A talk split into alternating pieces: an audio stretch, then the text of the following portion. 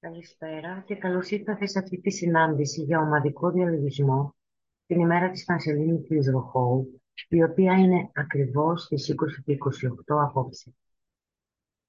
Ο ομαδικός διαλογισμός στην περίοδο της Πανσελήνης συνιστάται για τη δημιουργία καναλιών για διοχέτευση της αμεσότερης αλληλεπίδρασης μεταξύ ήλιου και γης, η οποία επιτρέπει την αποτελεσματικότερη ενεργειακή διανομή.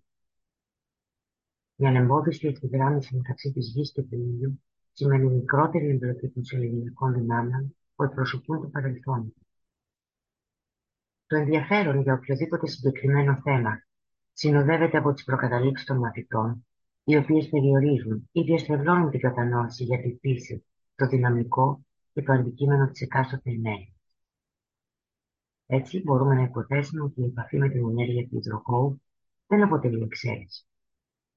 Στη Δύση, συχνά θεωρούμε ότι η διανοητική κατανόηση και η συναισθηματική ή αισθητηριακή ανταπόκριση σε κάτι που έχουν καταγράψει ή μας έχουν πει άλλοι σε σχέση με τη δράση οποιοδήποτε τύπου ενέργειας, ισοδυναμεί με το να εργαζόμαστε με εκείνη την ενέργεια.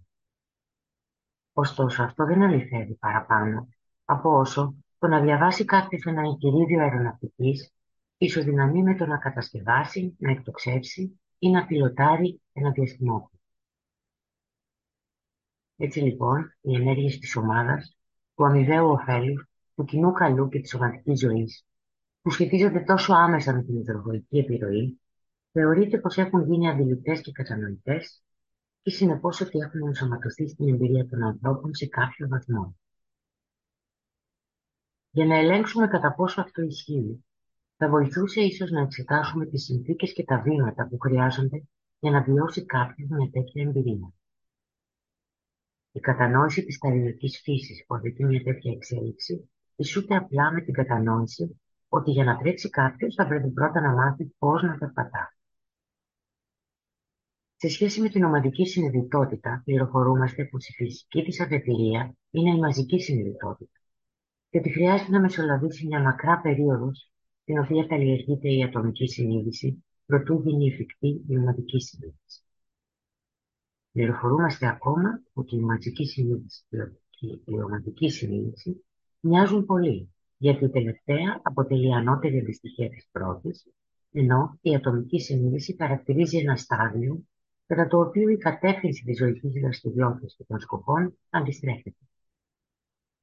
Έτσι, το πρώτο ερώτημα προς εξέταση είναι τι διαχωρίζει την ομαδική ζωή και την ομαδική συνείδηση από τη μαζική ζωή και τη μαζική συνείδηση; Η λέξη μάζα φέρνει στο νου έναν ανεξέλεγκτο και αλόγιστο όπλο. Όμως αυτή η εικόνα μπορεί να είναι αναχρονιστική, καθώς χρειάζεται πάντα να προσπαθούμε να βρίσκουμε επίκαιρες εκδηλώσεις της υποεξέτασης ενέργειας. Σήμερα μπορεί κάποιες φορές να βλέπουμε τους ανθρώπους να σχηματίζουν όπλους. Όμως αυτό που βλέπουμε σε καθημερινή βάση είναι ανθρώπους να λειτουργούν και να κατευθύνουν τις ζωές τους σύμφωνα με οικογενειακές κοινωνικές, ταξικές, επαγγελματικές, ηλικιακές, εθνικές, τοπικές και κατά περιόδους ρυθμιζόμενες προκαταλήψεις. Πολύ συχνά αυτές θεωρούνται ως στοιχεία της ταυτότητας κάποιου. Παρουσιάζονται ως παράδοση, έθιμα, κληρονομιά, καθήκον, ανατροφή, τρόποι, συνήθειες, καλές πρακτικές και ούτω καθεξής. Ευελώνονται μέσα από επαναλαμβανόμενη κίνηση κατά μήκος της οδού της ελάχιστης αντίστασης, μέχρι του σημείου της αποκριστάλλωσης σε συγκεκριμένε μορφές. Επιβάλλονται μέσα από την πίεση της κοινωνικής ομάδας ή μέσω αμυντικών μηχανισμών που αντιστοιχούν σε διαχρονικά τραύματα που προκάλεσαν αυτές οι ίδιε συμπεριφορέ και πρακτικές, κυρίως σε νεαρές ηλικίες. Όμως όλα αυτά αποτελούν ακριβώς τους μηχανισμούς μέσω των οποίων ενεργοποιείται, ρυθμίζεται και διαιωνίζεται η μαζική συνείδηση. Δεν είναι τυχαίο ότι μία από τις γνωστότερες φράσεις της εσωτερικής φιλοσοφίας και διδασκαλίας είναι το σπουδαίο δελτικό παράγγελμα του Νόφι Σακών. Το ερώτημα που προκύπτει είναι κατά πόσο όντως γνωρίζουμε τον εαυτό μας και μπορούμε να ισχυριστούμε ότι είμαστε ατομικά συνειδητοί.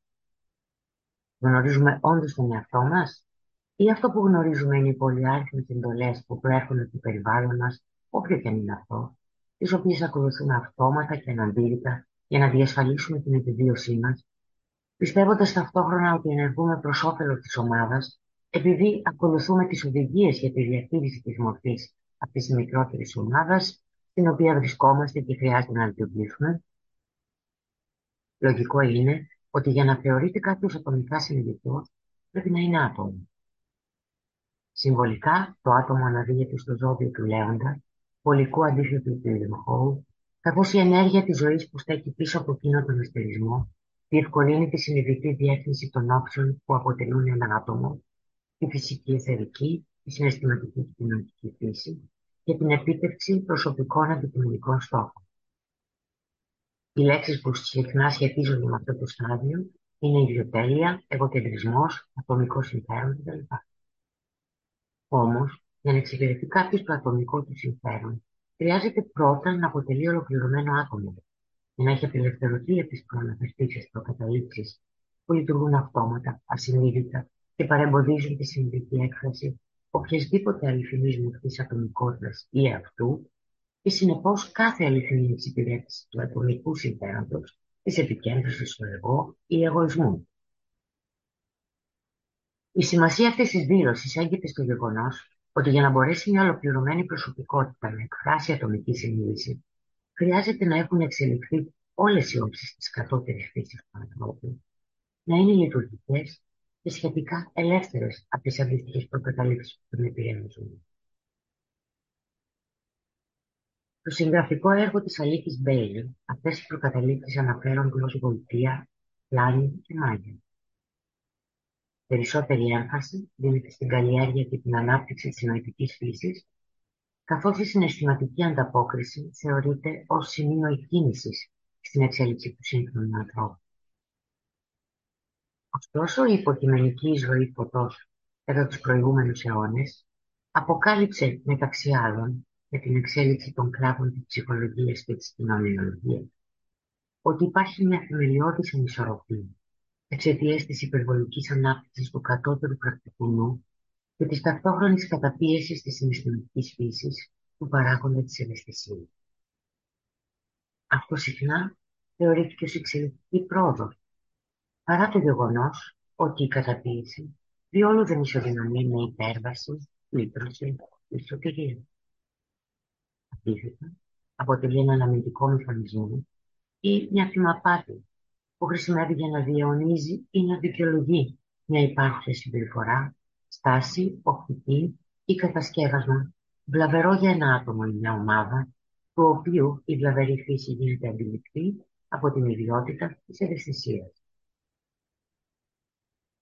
Τις προηγούμενες τρεις δεκαετίες είδαμε σε συλλογικό επίπεδο την αποκάλυψη ενός αυξανόμενου αριθμού από ανισορροπίες, βλαβερές πρακτικές και λανθασμένες ρυθμίσεις που θεωρήθηκαν θεμητές, ακόμα και επιθυμητές πρακτικές και στάσεις σε προσωπικό και κοινωνικό επίπεδο. Εξαιτίας της ραγδαία επιτάχυνση αυτής της τάσης από τα μέσα της δεκαετίας του 90, η προσοχή μας στράφηκε όλο και περισσότερο σε υπαρκτά ζητήματα ή αναθεωρήσεις προηγούμενων πρακτικών, επιδιώξεων, τρόπων αντίληψη και νοοτροπιών που υπήρξαν προβληματικές και δηλαδή. Σε αρκετές περιπτώσεις, η διαδεδομένη και ραγδαία αυτή εξέλιξη αποδείχθηκε υπερβολικά απαιτητική για την ανώριμη, θωρακισμένη και αναπαρκώς εξελιγμένη ή τραυματισμένη και καταπιεσμένη προσωπική και συλλογική συναισθηματική μας φύση και οδήγησε σε μια επίμονη προσκόλληση στο παρελθόν και σε πιο απλοποιημένες και εύληπτες εικόνες του εαυτού μας και του κόσμου, αλλά και σε μια ισχυροποίηση του αμυντικού μηχανισμού οδηγώντας μας σε μια πιο άκαμπτη, ελιστική και δρυμία αλληλεπίδραση με το εσωτερικό και εξωτερικό περιβάλλον υπό την αρχηγία του κατώτερου νου. Ορισμένες φορές αυτή η διαδικασία αποκάλυψης οδηγεί σε μια ειλικρινή επιθυμία να θεραπεύσουν αυτές τις ανισορροπίες και οθεί την προσωπική και συλλογική δράση για διάγνωση, αναγνώριση και θεραπεία. Αυτός ο τρόπος δράσης και ανταπόκρισης στην κρίση και στην επακόλουθη αποκάλυψη, φαίνεται ο πλέον υποσχόμενος στην προσπάθεια να δημιουργηθούν θετικά ολοκληρωμένες προσωπικότητες ή σε ομαδικό επίπεδο θετικά ολοκληρωμένα συστήματα. Για να χρησιμεύσει η κατώτερη φύση στην πραγμάτωση μιας ανώτερης όψης, καμία της όψης δεν γίνεται να παραμείνει υπανάπτυκτη. Κοινώς, δεν γίνεται να βάλουμε καινούριο κρασί σε παλιούς ασκούς, γιατί οι ασκοί θα σπάσουν. Η εξελικτική διαδικασία μόνο να επιταχυνθεί μπορεί, εφόσον συνεπάγεται περισσότερες αποκαλύψεις, περισσότερες κρίσεις, περισσότερη εργασία και περισσότερες ολοκληρώσεις σε βραχύτερο χρονικό διάστημα. Μία από τις εδραιωμένες μας πνευμαπάτες του ανθρωπότου είναι η γοητεία της άνεσης, που μεταφράζεται κυρίως σε υλικό επίπεδο και δευτερευόντως στο συναισθηματικό και νοητικό. Επηρεάζει την αντίληψή μας και τον τρόπο που χειριζόμαστε την παρούσα μετάβαση, καθώς αναζητούμε επίμονα να, παρα... να παραμείνουμε ή να επιστρέψουμε σε κάποια ζώνη βολής, είτε πρόκειται για μια χρονική περίοδο, είτε για μια κατάσταση που προκαλεί μια αίσθηση ασφάλειας και σιγουριάς, προτού επιχειρήσουμε στη συνέχεια να αναμορφώσουμε ό,τι χρήζει αναμόρφωσης. Η ασφάλεια και η σιγουριά αποτελούν λέξεις κλειδιά στο σύγχρονο κόσμο και συνδέονται αμφότερες με τη ελληνική λειτουργία και τις ελληνικές δυνάμεις, συνεπώς με τη διαιώνιση του οικείου, του πεπερασμένου, του γνωστού. Έχοντας κάνει τόπο κατοικίας μας στον κατώτερο πρακτικό του, το παρελθόν της άνεσης στην οποία προσβλέπουμε είναι το παρελθόν του μορφικού εαυτού, των υλικών μας εγχειρημάτων, των ιδεολογικών μας δομών και των συναισθηματικών μας κοινοπατών. Για το λόγο αυτό, η ασφάλεια και η σιγουριά αναζητούνται πάντα σε παρελθούσες μορφές, εξού και η επιδίωξη της επανεγκατάστασής του στο μέλλον, με διαφορετική ίσως εμφάνιση επαρρύθμιτος όμως με την ίδια ουσία και δυνατότητα να προξενούν ένα αίσθημα αμέσης. Πρόκειται για μια κοντόφθαλμη οπτική της πραγματικότητας, εάν μπορεί να λέγεται οπτική της πραγματικότητας, καθώς αποκλείει το μεγαλύτερο μέρος της ιστορίας μας, το οποίο δεν αποτελεί ιστορία της μορφικής φύσης. Εκφραζόμαστε μέσω του υλικού μας εαυτού, ο οποίος είναι εξαιρετικά περιορισμένος και περιοριστικός ως προς τα όρια και την επίδρασή του, καθώς και εξαιρετικά πρόσκαιρος από χρονική άποψη. Παρ' όλα αυτά, συνεχίζουμε να βασιζόμαστε στα κατορθώματα και στην ιστορία του, για να χαράξουμε πορεία προς το μέλλον, να αξιολογήσουμε την πρόοδό μας και να κατανοήσουμε τα συμβάντα των γερών μας. Θα πρέπει να γίνει φανερό ότι ο κατώτερος νους, ως η ανώτερη όψη της προσωπικότητας, δεν είναι σε θέση να ολοκληρώσει και να διευθύνει κάτι πέρα από τον εαυτό του, το συναισθηματικό και το φυσικό εταιρικό φορέα. Αυτό αποτελεί πραγματικά ένα μεγάλο κατόρθωμα και δημιουργεί ένα θαυμάσιο και ικανό όργανο για χρήση στις σφαίρες όπου συνήθως κινούμαστε. Όμως αυτή τη στιγμή φαίνεται ότι οι κατώτερες διάνοιες αλωνίζουν ανεξέλεγκτες και είναι μάλλον σκληροί απέναντι στο σπιτικό τους, καταπνίγοντας την ορθή ανάπτυξη της ευαισθησίας και καταχρώμενοι τους πόρους του φυσικοεταιρικού σώματος για τους οποίους για τους αναπόφευκτα περιορισμένους σκοπούς τους. Πρωτού μπορέσουμε να μιλήσουμε για τα δεξοχή νοματική συνείδηση, δηλαδή τον εξελικτικό στόχο που πρέπει να επιτευχθεί με τη βοήθεια της υδροχωρικής ενέργειας, χρειάζεται πρώτα να επιτύχουμε ορθίων ατομική ολοκλήρωση. Μια ευαίσθητη, επιδέξια και αποτελεσματική ολοκλήρωση και σύνθεση κάθε όψης της μορφικής φύσης τότε μόνο θα μπορέσει να υπάρξει μια πραγματικά νέα μορφή που θα στεγάσει με ασφάλεια την υδροχωρική εξελικτική και με ασφάλεια θα χρησιμοποιηθεί για την πραγμάτωση του υδροχωρικού εξελικτικού σκοπού. Πρόκειται για ένα πρακτικό εγχείρημα, το οποίο δεν διευκολύνεται ούτε από τάσεις φυγής, ούτε επιθυμώντα μια ζωή απαλλαγμένη του υλικά βάρη. Πρωταρχικό μα στόχος ως ανθρωπότητα είναι να βοηθήσουμε στη λύτρωση της ύλης και για να το επιτύχουμε, χρειάζεται το βλέμμα μας να είναι στραμμένο στην ύλη και να εργαζόμαστε μέσα στην ύλη, από ένα ανώτερο όμως επίπεδο. Φαίνεται ότι έχουμε αναστρέψει τη διαδικασία και παραμένουμε σε κατώτερα επίπεδα, κοιτάζοντας μόνιμα με νακτάρα εκείνο το ανώτερο επίπεδο. Φυσικά, σκοντάφτουμε συχνά στην πορεία και δεν είμαστε τόσο αποτελεσματικοί και επιτυχείς όσο θα μπορούσαμε, φτάνοντα εκεί βοηθώντας και άλλους να φτάσουν εκεί ή υλοποιώντας τον υπήγειο παράδεισο που είναι ο εξελικτικό μας σκοπός.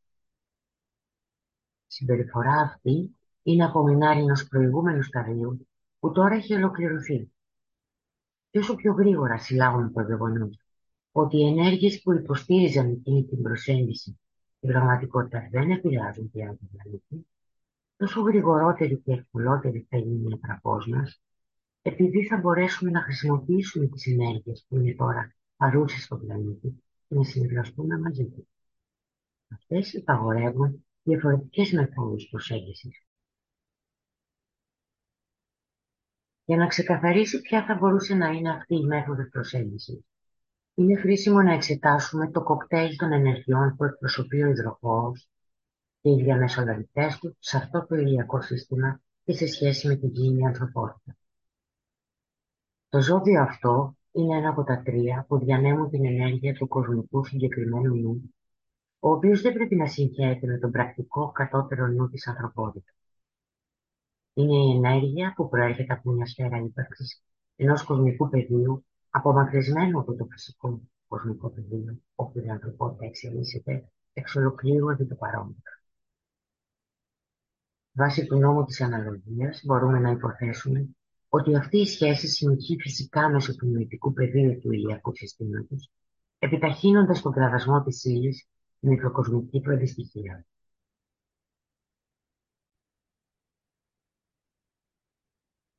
Το αποτέλεσμα αυτής της λεπτοφιούς νοητικής διέγερσης είναι ήδη φανερός στον πλανήτη, περισσότερο από ποτέ προηγουμένο.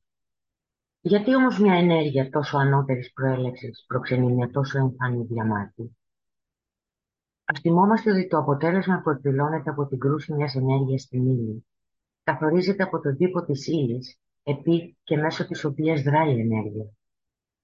Σε ένα μικροκοσμικό και οικείο παράδειγμα, ο ηλεκτρισμός όταν διοχετεύεται σε μέταλλο, ξύλο, χαρτί ή νερό δημιουργεί πολύ διαφορετικά φαινόμενα. Αν είμαστε απογοητευμένοι με την παγκόσμια κατάσταση και τις εξελίξεις που φαίνεται να προξενεί αυτή η ενέργεια στον κόσμο μας, χρειάζεται να παραδεχτούμε ότι είναι ανάγκη να αναθεωρήσουμε την κατάσταση του υλικού, τους σκεύους, τους σημείου λήξης, τα οποία είμαστε και κατ' επέκταση προσφέρουμε για χρήση της υδροβολικής ενέργειας. Επιπλέον, μπορούμε να κοιτάξουμε λίγο πιο κοντά μας το ηλιακό σύστημα. Η ενέργεια διαβιβάζεται με πολλούς διαφορετικούς τρόπους και εκτός από τη διανομή της από τον ήλιο, τη διαμέσου του εθερικού διαστήματος, η υδροχωρική ενέργεια χρησιμοποιεί τις διασυνδέσεις της με ορισμένους πλανήτες, οι οποίοι λειτουργούν ως εστιακά σημεία για την κατευθυνόμενη διανομή της υδροχωρικής ενέργειας στην τριπλή της φύση. Ο πλέον συχνά αναφερόμενος είναι ο ουρανός, ο πλανήτης που λειτουργεί ως διαμεσολαβητής της φυσικής εταιρικής όψης του υδροχώου, συγχωνευμένης πρώτα με τη δική του ποιότητα και λειτουργικής τάξης. Από πλευράς εξωτερικής αστρολογίας, η ενέργεια του ουρανού θεωρείται ότι προκαλεί θεμελιακές μετατοπίσεις και απότομα ξεσπάσματα, εκρηκτικά συμβάντα και επαναστατικές αλλαγές εγκαινιάζονται στο απροσδόκητο. Σύμφωνα με την εσωτερική αστρολογία, είναι ο θεματοφύλακας ακριβώς αυτής της ενέργειας της ελευθερικής τάξης. Όταν το φυσικό-εθερικό σώμα και πεδίο αναγνωριστούν ως καταληκτικός παράγον όλων των ενεργειών που επιζητούν ηλική εκδήλωση, η υδροχωρική ενέργεια μέσω του ουρανού αναζητά στη συνέχεια να επιφέρει οργάνωση στη φυσικοεθερική δομή, προσδιορισμένη από την κρούση της υδροχωρικής ενέργειας στο συναισθηματικό και νοητικό πεδίο. Η επίδραση του ουρανού προκαλεί έκπληξη μόνον εφόσον σαν ανθρωπότητα αποτυγχάνουμε να εκφράσουμε πρακτικά την νοητική μας κατανόηση και τη συναισθηματική μας ευαισθησία. Τότε πραγματικά η ενέργεια του ουρανού, μη βρίσκοντας τις αναγκαίες διόδου, περνά με τρόπο άτακτο μέσα στη φυσική μας πραγματικότητα, ενεργοποιώντας επικοδομητικά οτιδήποτε μπορεί να ενεργοποιηθεί επικοδομητικά ενώ επισπεύδει την αποδόμηση όσων δεν είναι συμβατά με τη ροή της, καταλήγοντας συχνά σε εκρηκτικά και οδυνηρά γεγονότα. Αυτές οι συνεχείς και έντονες κρίσεις είναι αποτέλεσμα μιας θεμελιώδους άρνηση να χρησιμοποιήσουμε και να εργαστούμε για την εξωτερήκευση μιας ανώτερης τάξης ή μεθόδου συστημικής οργάνωσης προς χάρη μιας οικίας μη πλέον κατάλληλης. Ο Δίας διαβιβάζει την ευαίσθητη όψη της ευρωπαϊκής επίδρασης αναμειγμένη με τη δική του ποιότητα της αγάπης σοφίας. Μια ενέργεια που μπορεί να ενοποιήσει, να επιφέρει περιεκτικότητα και ορθές σχέσεις μεταξύ των μελών, δημιουργώντας ένα υγιές, ζωογονημένο και έτοιμο για δράση σήμερα. Αυτό είναι σήμερα απολύτως απαραίτητο για την ορθή ανάπτυξη της συλλογικής συναισθηματικής μας φύσης. Η ανεκτικότητα ως τάση, αν και εξακολουθεί να παρουσιάζεται ως επιθυμητικό συναισθηματικός στόχος, δεν αρκεί πλέον και ούτε μπορεί να αντλήσει από το συνολικό ενεργειακό δυναμικό που διατίθεται για συναισθηματική ανάπτυξη. Η ανεκτικότητα αναιρείται εύκολα εξαιτίας της ενδιαλλακτικής της φύσης καταλήγει σε ένα πάρε δώσε όταν κάποιος επιδιώκει να κερδίσει κάτι εξασφαλίζοντας την ανοχή του άλλου, προσφέροντας με τη σειρά του την ανοχή του στον άλλο. Η περιεκτικότητα ή αγάπη επιτρέπει πιο σταθερές, αμοιβαία επωφελεί σχέσεις, επειδή σημαίνει ότι κάποιος καθίσταται οργανικό μέρο μιας ομάδας, αντί για ένα ουδέτερο ανεκτό στοιχείο που μπορεί επίσης να είναι παρόν ή απόν. Η αγάπη δεν έχει φύση συνδιαλλαγής όπως η ανεκτικότητα, ενώ συνεπάγεται επιπρόσθετα εκείνη την εγγενή πλάβεια που δεν προέρχεται από τη δράση ή στάση κάποιου προς όφελος της ομάδας, αλλά από την αναγνώριση της ουσιαστικής ταυτότητας ανάμεσα σε δύο άτομα ή ομάδες και την απόκτηση της αντίληψης ότι όλη η αγάπη τελικά είναι η αγάπη του εαυτού. Η σελήνη θεωρείται ότι διαβιβάζει την νοητική όψη των επιδράσεων του υδροχώου, συγκαλύπτοντας επίσης την επιρροή του ουρανού. Η ποιότητα της βίας της σελήνης περιγράφεται ως αρμονία μέσω διαμάτη. Καθώς ο ουρανός διαβιβάζει τις επιδράσεις του υδροχώου σε δύο επίπεδα, νοητικό και φυσικοεθερικό, τα συνδέει άμεσα. Οι σεληνιακές δυνάμεις είναι οι διαιωνιστές και φορείς της Μάγια ή της φυσικοεθερικής γοητείας, εξέχον αποτέλεσμα της οποίας είναι ο ηλισμός ή η τρέχουσα προσκόλληση της ανθρωπότητας στη φυσική μορφή και η περιορισμένη κατανόηση του εθερικού στοιχείου της. Η επαφή των ηχθειακών ενεργειών με το φυσικό πεδίο έτεινε προς τη δημιουργία πιο ευεργετικών υλικών μορφών ή τουλάχιστον υλικών μορφών που θεωρούμε καταλληλότερες για την έκφραση της εφεσιακής ανταπόκρισης της ανθρωπότητας στις επιδράσεις των ηχθείων. Η επαφή των υδροχοϊκών ενεργειών με το φυσικό πεδίο τείνει να επισφραγίσει την πρωταρχική θέση των εθερικών μορφών έναντι των υλικών μέσω του ισχυρού δεσμού της ευαισθησίας που συνδέει τη διανόηση με το πιο λεπτοφιές δυναμικό της φυσικής μας σύστασης. Η ανάμειξη της Ελλήνης παίρνει στο προσκήνιο πολύ αρχαίες ηλικές συνήθειες και προσκολήσεις της φυλής που μπορούν να εξαλειφθούν μέσα από το δραστικό κοκτέιλ των επιρροών του υδροχώου και πιο συγκεκριμένα με τη δυνατότητα του ανθρώπινου εγκεφάλου να διαμορφώνεται μέσω της διάνοιας, όταν ο απαραίτητος σύνδεσμος ευαισθησίας έχει δημιουργηθεί και αναγνωριστεί και η ανθρωπότητα αρχίσει να κυριαρχεί συνειδητά και να εφαρμόζει επισταμένα, όπως αρμόζει σε μια επιστήμη, την επιστήμη του εθερικού. Η ενασχόληση με την επιστήμη του εθερικού σε ομαδικό επίπεδο αποβαίνει σταδιακά μια πραγματικότητα, καθώς παρακολουθούμε τις προόδους της ασύρματης τεχνολογίας και τη διευρυνόμενη κατανόηση και χρήση της ακτινοβολίας. Δυστυχώς, η ανάπτυξη οργάνων, μέσω των οποίων η ανθρωπότητα αποκτά επαφή και επιδιώκει να κατανοήσει και να διαχειριστεί τις εθνικές δυνάμεις, δεν συνοδεύεται από αντίστοιχη πρόοδο ή οική όσον αφορά την ανάπτυξη της εγγενούς εθερικής, μαγνητικής της ικανότητας και ακτινοβολίας, κυρίως λόγω της επιθυμίας μας να διαφύγουμε τελικά από το φυσικό πεδίο, αντί να εδραιώσουμε αξιόπιστη επαφή με τα λεπτοφιέστερα πεδία της ύπαρξής μας και να χρησιμοποιήσουμε αυτή την επαφή για να μετασχηματίσουμε το φυσικό πεδίο. Η θυσία και η υπηρεσία θεωρούνται ως μέσα για να προσεγγίσουμε ένα ανώτερο πεδίο και να παραμείνουμε σε αυτό όταν είναι μάλλον ξεκάθαρα διατυπωμένο σε όλες τις εξωτερικές γραφές, σε εσωτερικές γραφές του κόσμου ότι η επαφή με ένα ανώτερο πεδίο είναι μέσο και όχι αυτός σκοπός. Ο σκοπός μας ως ανθρωπότητα είναι η εγκαθίδρυση του βασιλείου των ουρανών στη γη και όχι η απόδραση στο βασίλειο των ουρανών από τη γη. Οι επιδράσεις του υδροχώου, η δυνατότητά τους να επιφέρουν πραγμάτωση της ομαδικής συνείδησης, περιλαμβάνει την εδραίωση μιας αμφίδρομης ενεργειακής ροής που διευκολύνει την πραγμάτωση της συνείδησης, καθώς η μορφή εξελίσσεται σε κατάλληλο φορέα. Όταν συμβεί αυτό, μπορούμε να δούμε το λεπτοφυή χώρο ανάμεσα στα δύο ρεύματα ενέργειας του συμβόλου του υδροχώου να ενεργοποιείται και να δημιουργεί την πύλη για την άμεση κάθοδο του πνεύματος στην ύλη, καθιστώντας εφικτή την πολυδιάστατη αντίληψη στο φυσικό εγκέφαλο. Κι έτσι να ανοίγουν εκ νέου οι πύλες στη στοργική, νοήμονα και, και επομένως αυλαβή αλλά αποτελεσματική ομαδικά συνειδητή ανθρωπότητα προς το συστημικό και κοσμικό αέριο πεδίο, το εθερικό πεδίο των σχέσεων. Ας κάνουμε μια σύντομη πάυση για περισυλλογή, προτού προχωρήσουμε στο διαλογισμό, χρησιμοποιώντας το βασικό τόνο του υδροχώρου.